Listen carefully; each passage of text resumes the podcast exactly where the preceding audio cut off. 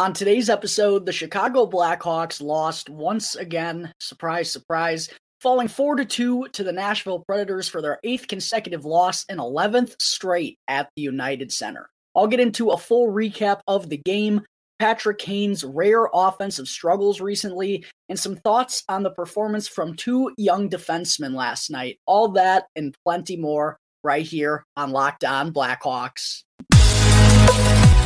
Your Locked On Blackhawks, your daily podcast on the Chicago Blackhawks. Part of the Locked On Podcast Network. Your team every day.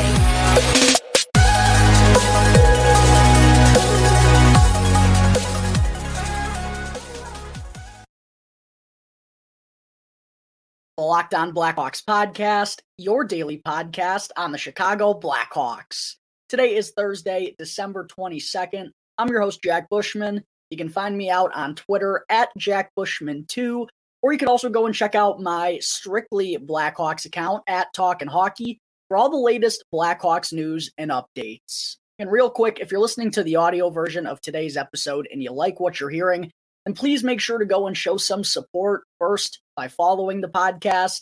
Can also go and leave me a review if you want to as well, which I always greatly appreciate. And the best part about it all is that it's 100% for free wherever you may be listening to your podcast. So go and follow the show right now, and you'll be able to get the latest episode as soon as it comes out each day. And if you're not already watching the video version of today's episode, then you got to be sure to go and check out Locked On Blackhawks on YouTube. Because every episode moving forward, folks, is going to have a video uploaded to YouTube as well. So if you haven't done so already, please go and do me a huge favor. Go and subscribe to Locked On Blackhawks on YouTube. It only takes two seconds to go and click that button. It's also 100% for free, and it really does help me out more than all of you know. So please make sure to go do that. Also, make sure to go and smash the like button down below on this video. And last, go and ring the bell, turn on those push notifications, and that way you can get notified when the episodes get uploaded to YouTube each and every day. All right, good afternoon, everyone. Thank you all for joining me on another episode of Locked On Blackhawks, your one stop shop for all things Chicago Blackhawks. And thank you all for making the show your first listen here to start off your day. Quickly wanted to apologize for not getting the episode out until a later on, a little bit later on in the afternoon. I had a few things I had to deal with before this storm rolled in here in the chicago land area. It's a freaking Arctic Arctic tundra out there right now, and hope everyone listening is safe, staying warm, had safe travels today. The roads are for sure going to get sketchy with how much the temperature is dropping. Obviously, there's been a little bit of snow. Uh, and with all this rolling in, I just had to make sure I was fully prepared. I had to make sure the house was fully prepared, the vehicles were fully prepared, everything had to be taken care of before the storm rolled in today. So, apologies for not getting the episode out until a little later, but here we are. Better late than never, as they say. Um, last night, of course, the Chicago Blackhawks, hey, at least they did manage to hold a lead for the first time in their last seven games, but they do still wind up losing four to two to the Nashville Predators for their eighth straight loss. They're also now 1 15 and 1 in their last 17 games, and they've dropped 22 of 25 overall since starting the year 4 2 and 0. The suck hard for Bedard movement is in full effect, Blackhawks fans. The losing really shouldn't come as much of a surprise at this point. That's just, you know, what's going to happen more often than not the rest of the way. But at least for the first time in a little while here, uh, the Hawks actually did make things interesting down the stretch last night. And well, I know if you go and look at the schedule, you're going to see a lot of lopsided losses. Seven to one to the New York Rangers last Sunday. Seven three loss to the Washington Capitals. Uh, a pair of four to one losses to the Minnesota Wild and the Vegas Golden Knights. The schedule is going to show you the results in the schedule are going to show you one thing, uh, and while there's no doubt the Blackhawks are still an inferior team more nights than not, I did think there were stretches throughout those games where they were playing a little bit better hockey. Again, the results weren't going to show that, but I thought there were moments, unfortunately, too few and far between. But there were moments where they played some solid hockey, and I thought we saw a, a lot more of that in the opening 40 minutes against the Nashville Predators last night. Unfortunately, the Hawks still could not manage to score the opening goal of the game. They've now done so just five times through 31 games this year, which is just absolutely absurd to think about. I really want to know if there's, you know, another team in NHL history that's scored first, that's scored first at a worse clip than the Blackhawks have done uh, at this point so far in the season. Someone, if you're able to look that up out there, I don't know exactly how you'd go about doing so, but I really want to know if there's a team that has scored the first goal at a worse clip than the Blackhawks have done through the first 31 games this year. But even though they gave up the first goal of the game, also Petr Mrazek got bailed out by the goalpost a couple of times in that first period. I thought the Blackhawks played all right out of the gate. The second period, though, was really when they did their best work in my mind. Not only because that's when they scored both of their goals on the night, but I also thought they did a really good job of not giving the Nashville Predators a lot of opportunities. They kind of dulled the game up, which, you know, unfortunately, it's not the most entertaining or fun hockey to watch. I was, you know, kind of snoozing there at points early on in that second period, but we know the Blackhawks. This is not an offensive gifted, an offensively gifted bunch. They've struggled to score goals for basically two months now.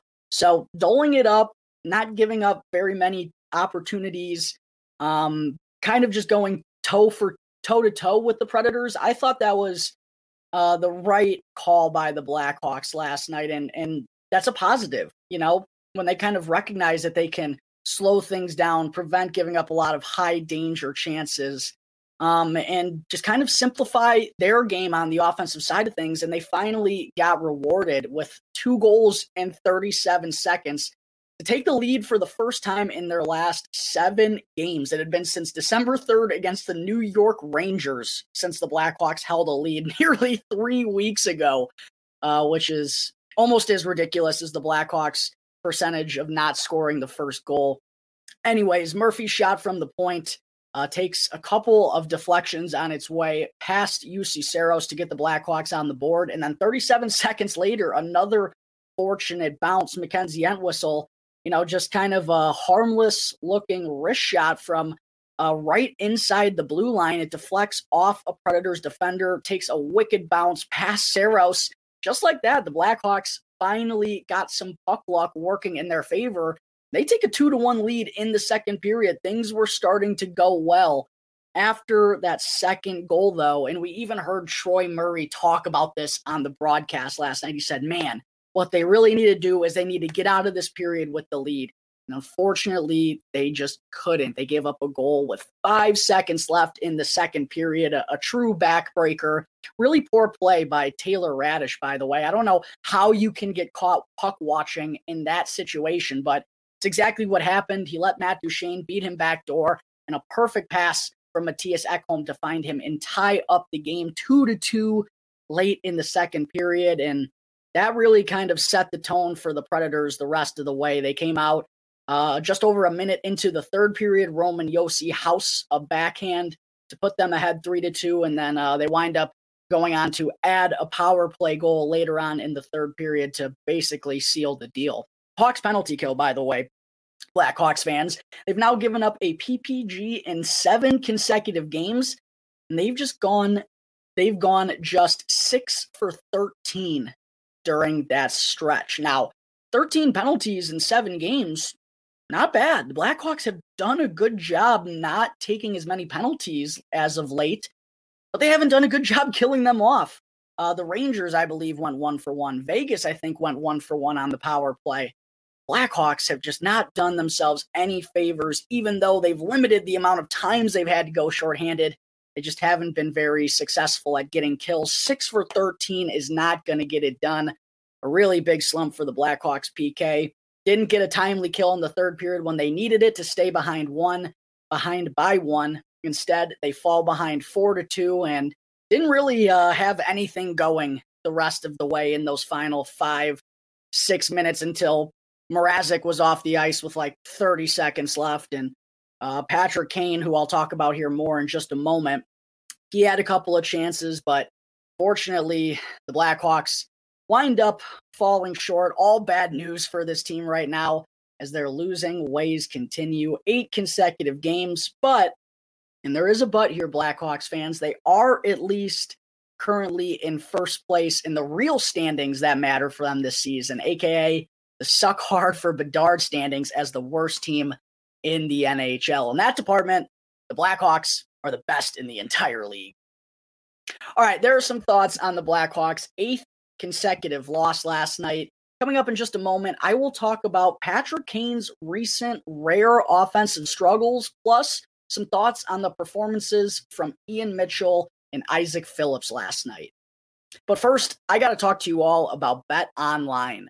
BetOnline.net is your number one source for all pro and college sports betting needs and info this season. You can find all of the latest game developments, matchups, news, and podcasts on whatever game you want to place a wager on. And BetOnline is also your continued source for all sports wagering info, including live betting, esports, and live game scores. And I personally love it because it's both the fastest and the easiest way to place a wager, and they have literally everything from the NHL, NBA, college basketball, college football, the UFC, all MMA. They have boxing. They even have golf. They really do have everything. So head on over to the website right now, or you can also go and use your mobile device to learn more about all of the trends in action. Bet online, where the game starts. All right, we're back here on the Locked On Blackhawks podcast, segment two. Let's get into what's going on with Patrick Kane right now, folks, because good old number 88, after being held without a point once again last night, he has just two points, both of them being assists in his last eight games. He has two goals in his last 24 games and four in 31 on the season. And that's just, you know, a, a drought you don't see Patrick Kane going through very often.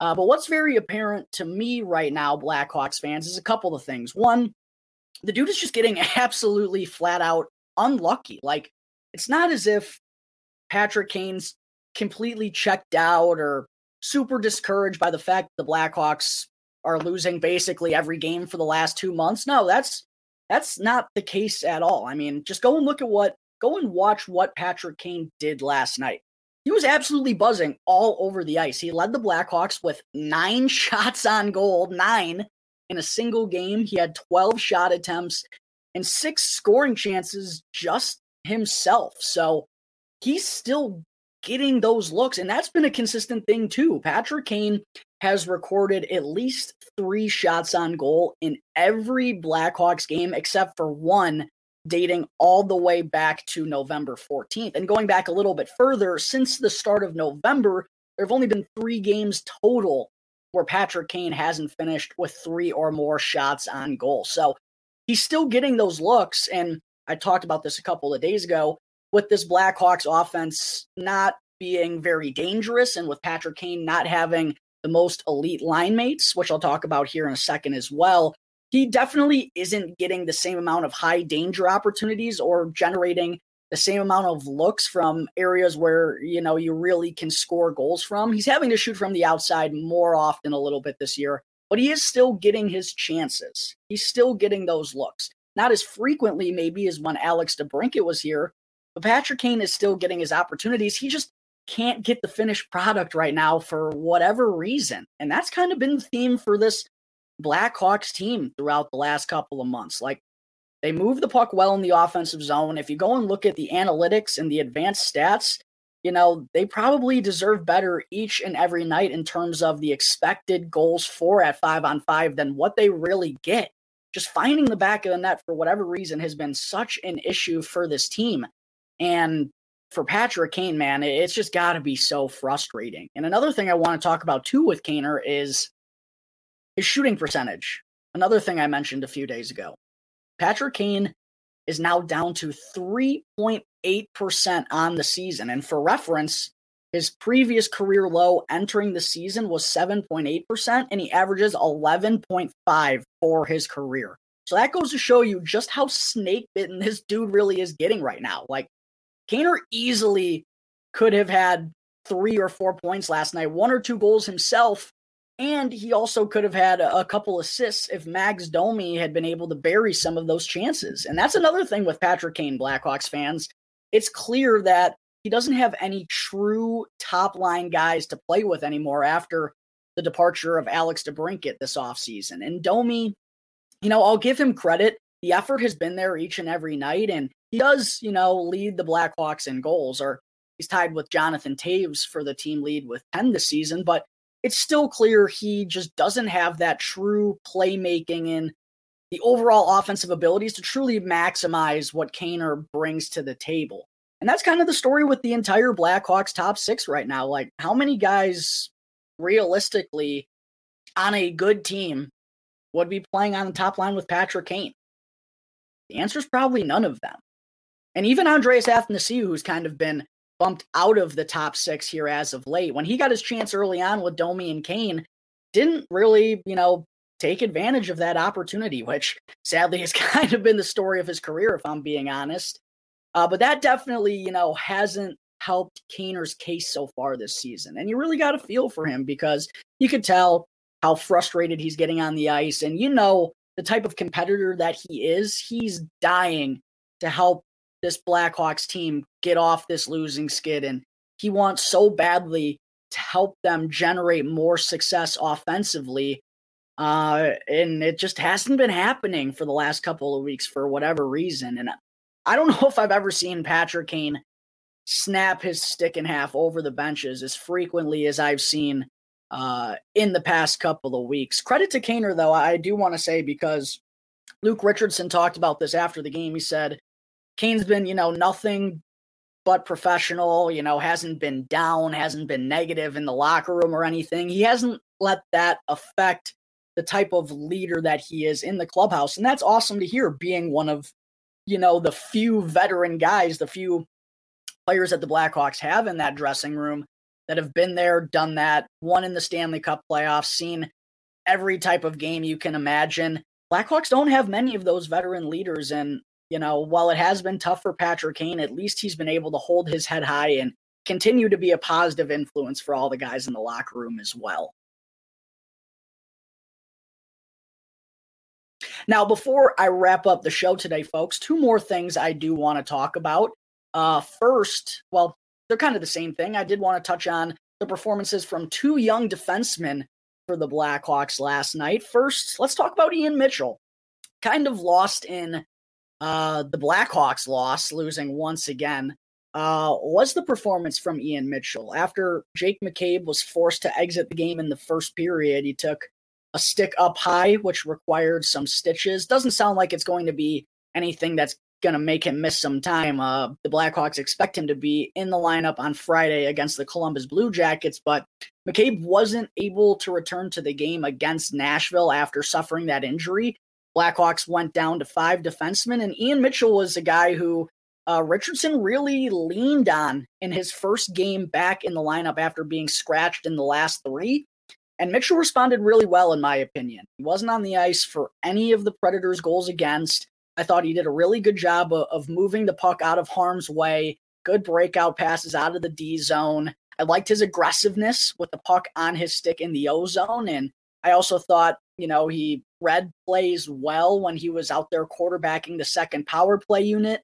Good, quick, decisive passes. Didn't let, you know, an attacking penalty killer get on him too fast and force a turnover. No, he looked smooth and he looked like he belonged out there. Uh, so really glad to see that out of Ian Mitchell. And I, I still don't understand why this guy was getting scratched uh, regularly prior to uh, the injury suffered by Jared Tinordi. Like, why are we playing Jack Johnson and Jared Tinordi over Ian Mitchell when we're the worst team in the NHL? The season's obviously lost at this point. We wanted it to go that direction. I mean, that's the way everyone wanted it to go. I just feel like this is the role that Ian Mitchell should have been playing, regardless of the Blackhawks losing some defensemen. Like, and he showed that when you give him these opportunities, again, I know it's just one game, but especially after sitting out for the last three, it was a really good response last night by Mitchell. He had two shots on goal, three block shots, uh, and he got all the way up to 20 minutes.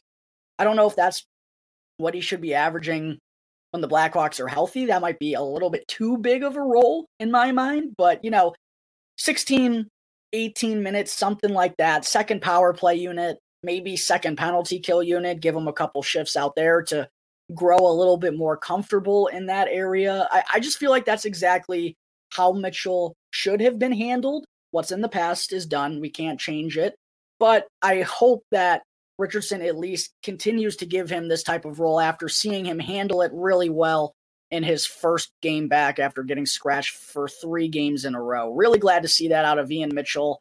Uh, I thought it was his best game up in the NHL so far this year, and could have even been his best NHL game ever. I know they've kind of been few and far between over the years since uh, his rookie season when he was kind of rushed along onto the NHL scene. But really solid game from Ian Mitchell last night. Hopefully he can keep that rolling and just only get more and more comfortable as the games start to rack up here.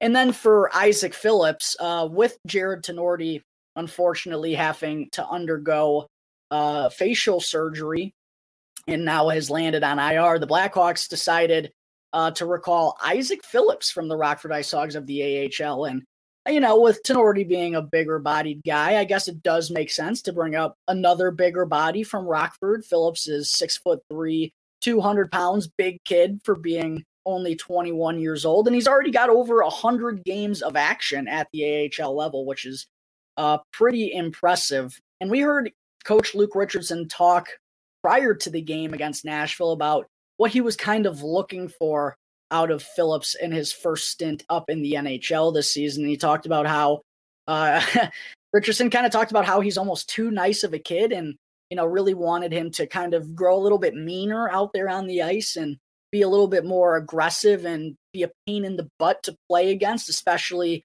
along the boards and in front of their own goaltender. And, you know, I thought Phillips answered the bell pretty well in that department last night. He led the Blackhawks with five hits. He also got up to 18 minutes of time on ice with McCabe exiting early. Uh, now, I will say there there were some in between moments from Isaak Phillips where uh, the positioning uh, was kind of my only critique of his last night. It felt like he was kind of in between of where he should be at some points, and that was kind of evident on um, the first goal of the game that the Nashville Predators scored. It was a turnover by Phillips in the neutral zone, and then he didn't. It looked like he didn't know exactly where to be when Nashville was charging right at him. Um, but to be fair, I do think that was a goal that Petr Mrazek would want back, and one that he probably needs to save since it came from so far out, like on top of the dots, basically where MacKenzie Entwistle's shot wound up uh, deflecting off a Preds defender and getting past Saros. There was no deflection for this opening goal of the game from Niederreiter. So even though it was kind of a, a, weird play by Phillips and he was caught in between, still think it's one that Petr Mrazek probably should have saved. And then Phillips was also out there for another goal against Nashville, Matt Duchene's to tie the game two to two in the second period. And he was the left side defender there on that play and had a chance to potentially get a stick on it and knocked that pass from Ekholm out of midair, but it, it's still Taylor Raddysh's fault. No ifs, ands, or buts about it. That wasn't Phillips's man back door, and he was actually in the area that he should have been in. Taylor Raddysh, though, was supposed to be providing the support, not letting his guy make a beeline to the backside for a tap in. That's sadly what happened. So even though Isaak Phillips was out there for uh, two goals against, neither were really on him. Um, so, other than the positioning, I thought he played a pretty darn good game. That's just one thing I think he needs to work on. But at the same time, when it's your first NHL game of the season, I expect those jitters and those little indifferences, they still can be there. Um, I think we need to see a, a greater, uh, greater sample size for Isaak Phillips before we go and say that's an issue or anything. But just one thing I noticed in his season debut. Probably needs to tighten that up a little bit. But again, other than that, I liked his aggressiveness, and I definitely think he's going to need to keep that up if he wants to stay here. Uh, and it was nice to see him also get a good amount of ice time in his first game up. He and Ian Mitchell, I thought, handled that increased role pretty well. Um, especially for you know Isaak Phillips. This was his only the fifth NHL game of his career and his first since last February. So Good stuff from both young defensemen for the Blackhawks last night. Despite the team continuing their losing ways, there were still some positives here. The main one is that the Blackhawks are first in the NHL, and the only standings that really matter for this team, the Connor Bedard standings for the worst team in the entire NHL. All right, folks, I think that is going to wrap up Thursday, December 22nd's episode of Locked On Blackhawks. Make sure if you're not already to go and follow the show wherever you get your podcast. It's 100% for free. And go and subscribe to Locked On Blackhawks on YouTube. And that way you'll get the, the latest episode as soon as it comes out each day. Thanks again for making Locked On Blackhawks your first listen here today. For your second listen, make sure to go and check out Locked On Sports today. From the games that matter the most to the biggest stories in sports, go beyond the scoreboard and behind the scenes with experts that only Locked On can provide. Locked On Sports today, available on this app, YouTube, and wherever you get your podcasts. Once again, thank you all for tuning into today's episode. I'm your host, Jack Bushman. You can find me out on Twitter at Jack Bushman2 or you could also go and check out my strictly Blackhawks account at Talkin' Hockey for all the latest Blackhawks news and updates. So until tomorrow's episode, that's going to do it for the Locked On Blackhawks podcast, part of the Locked On Podcast Network, your team every day.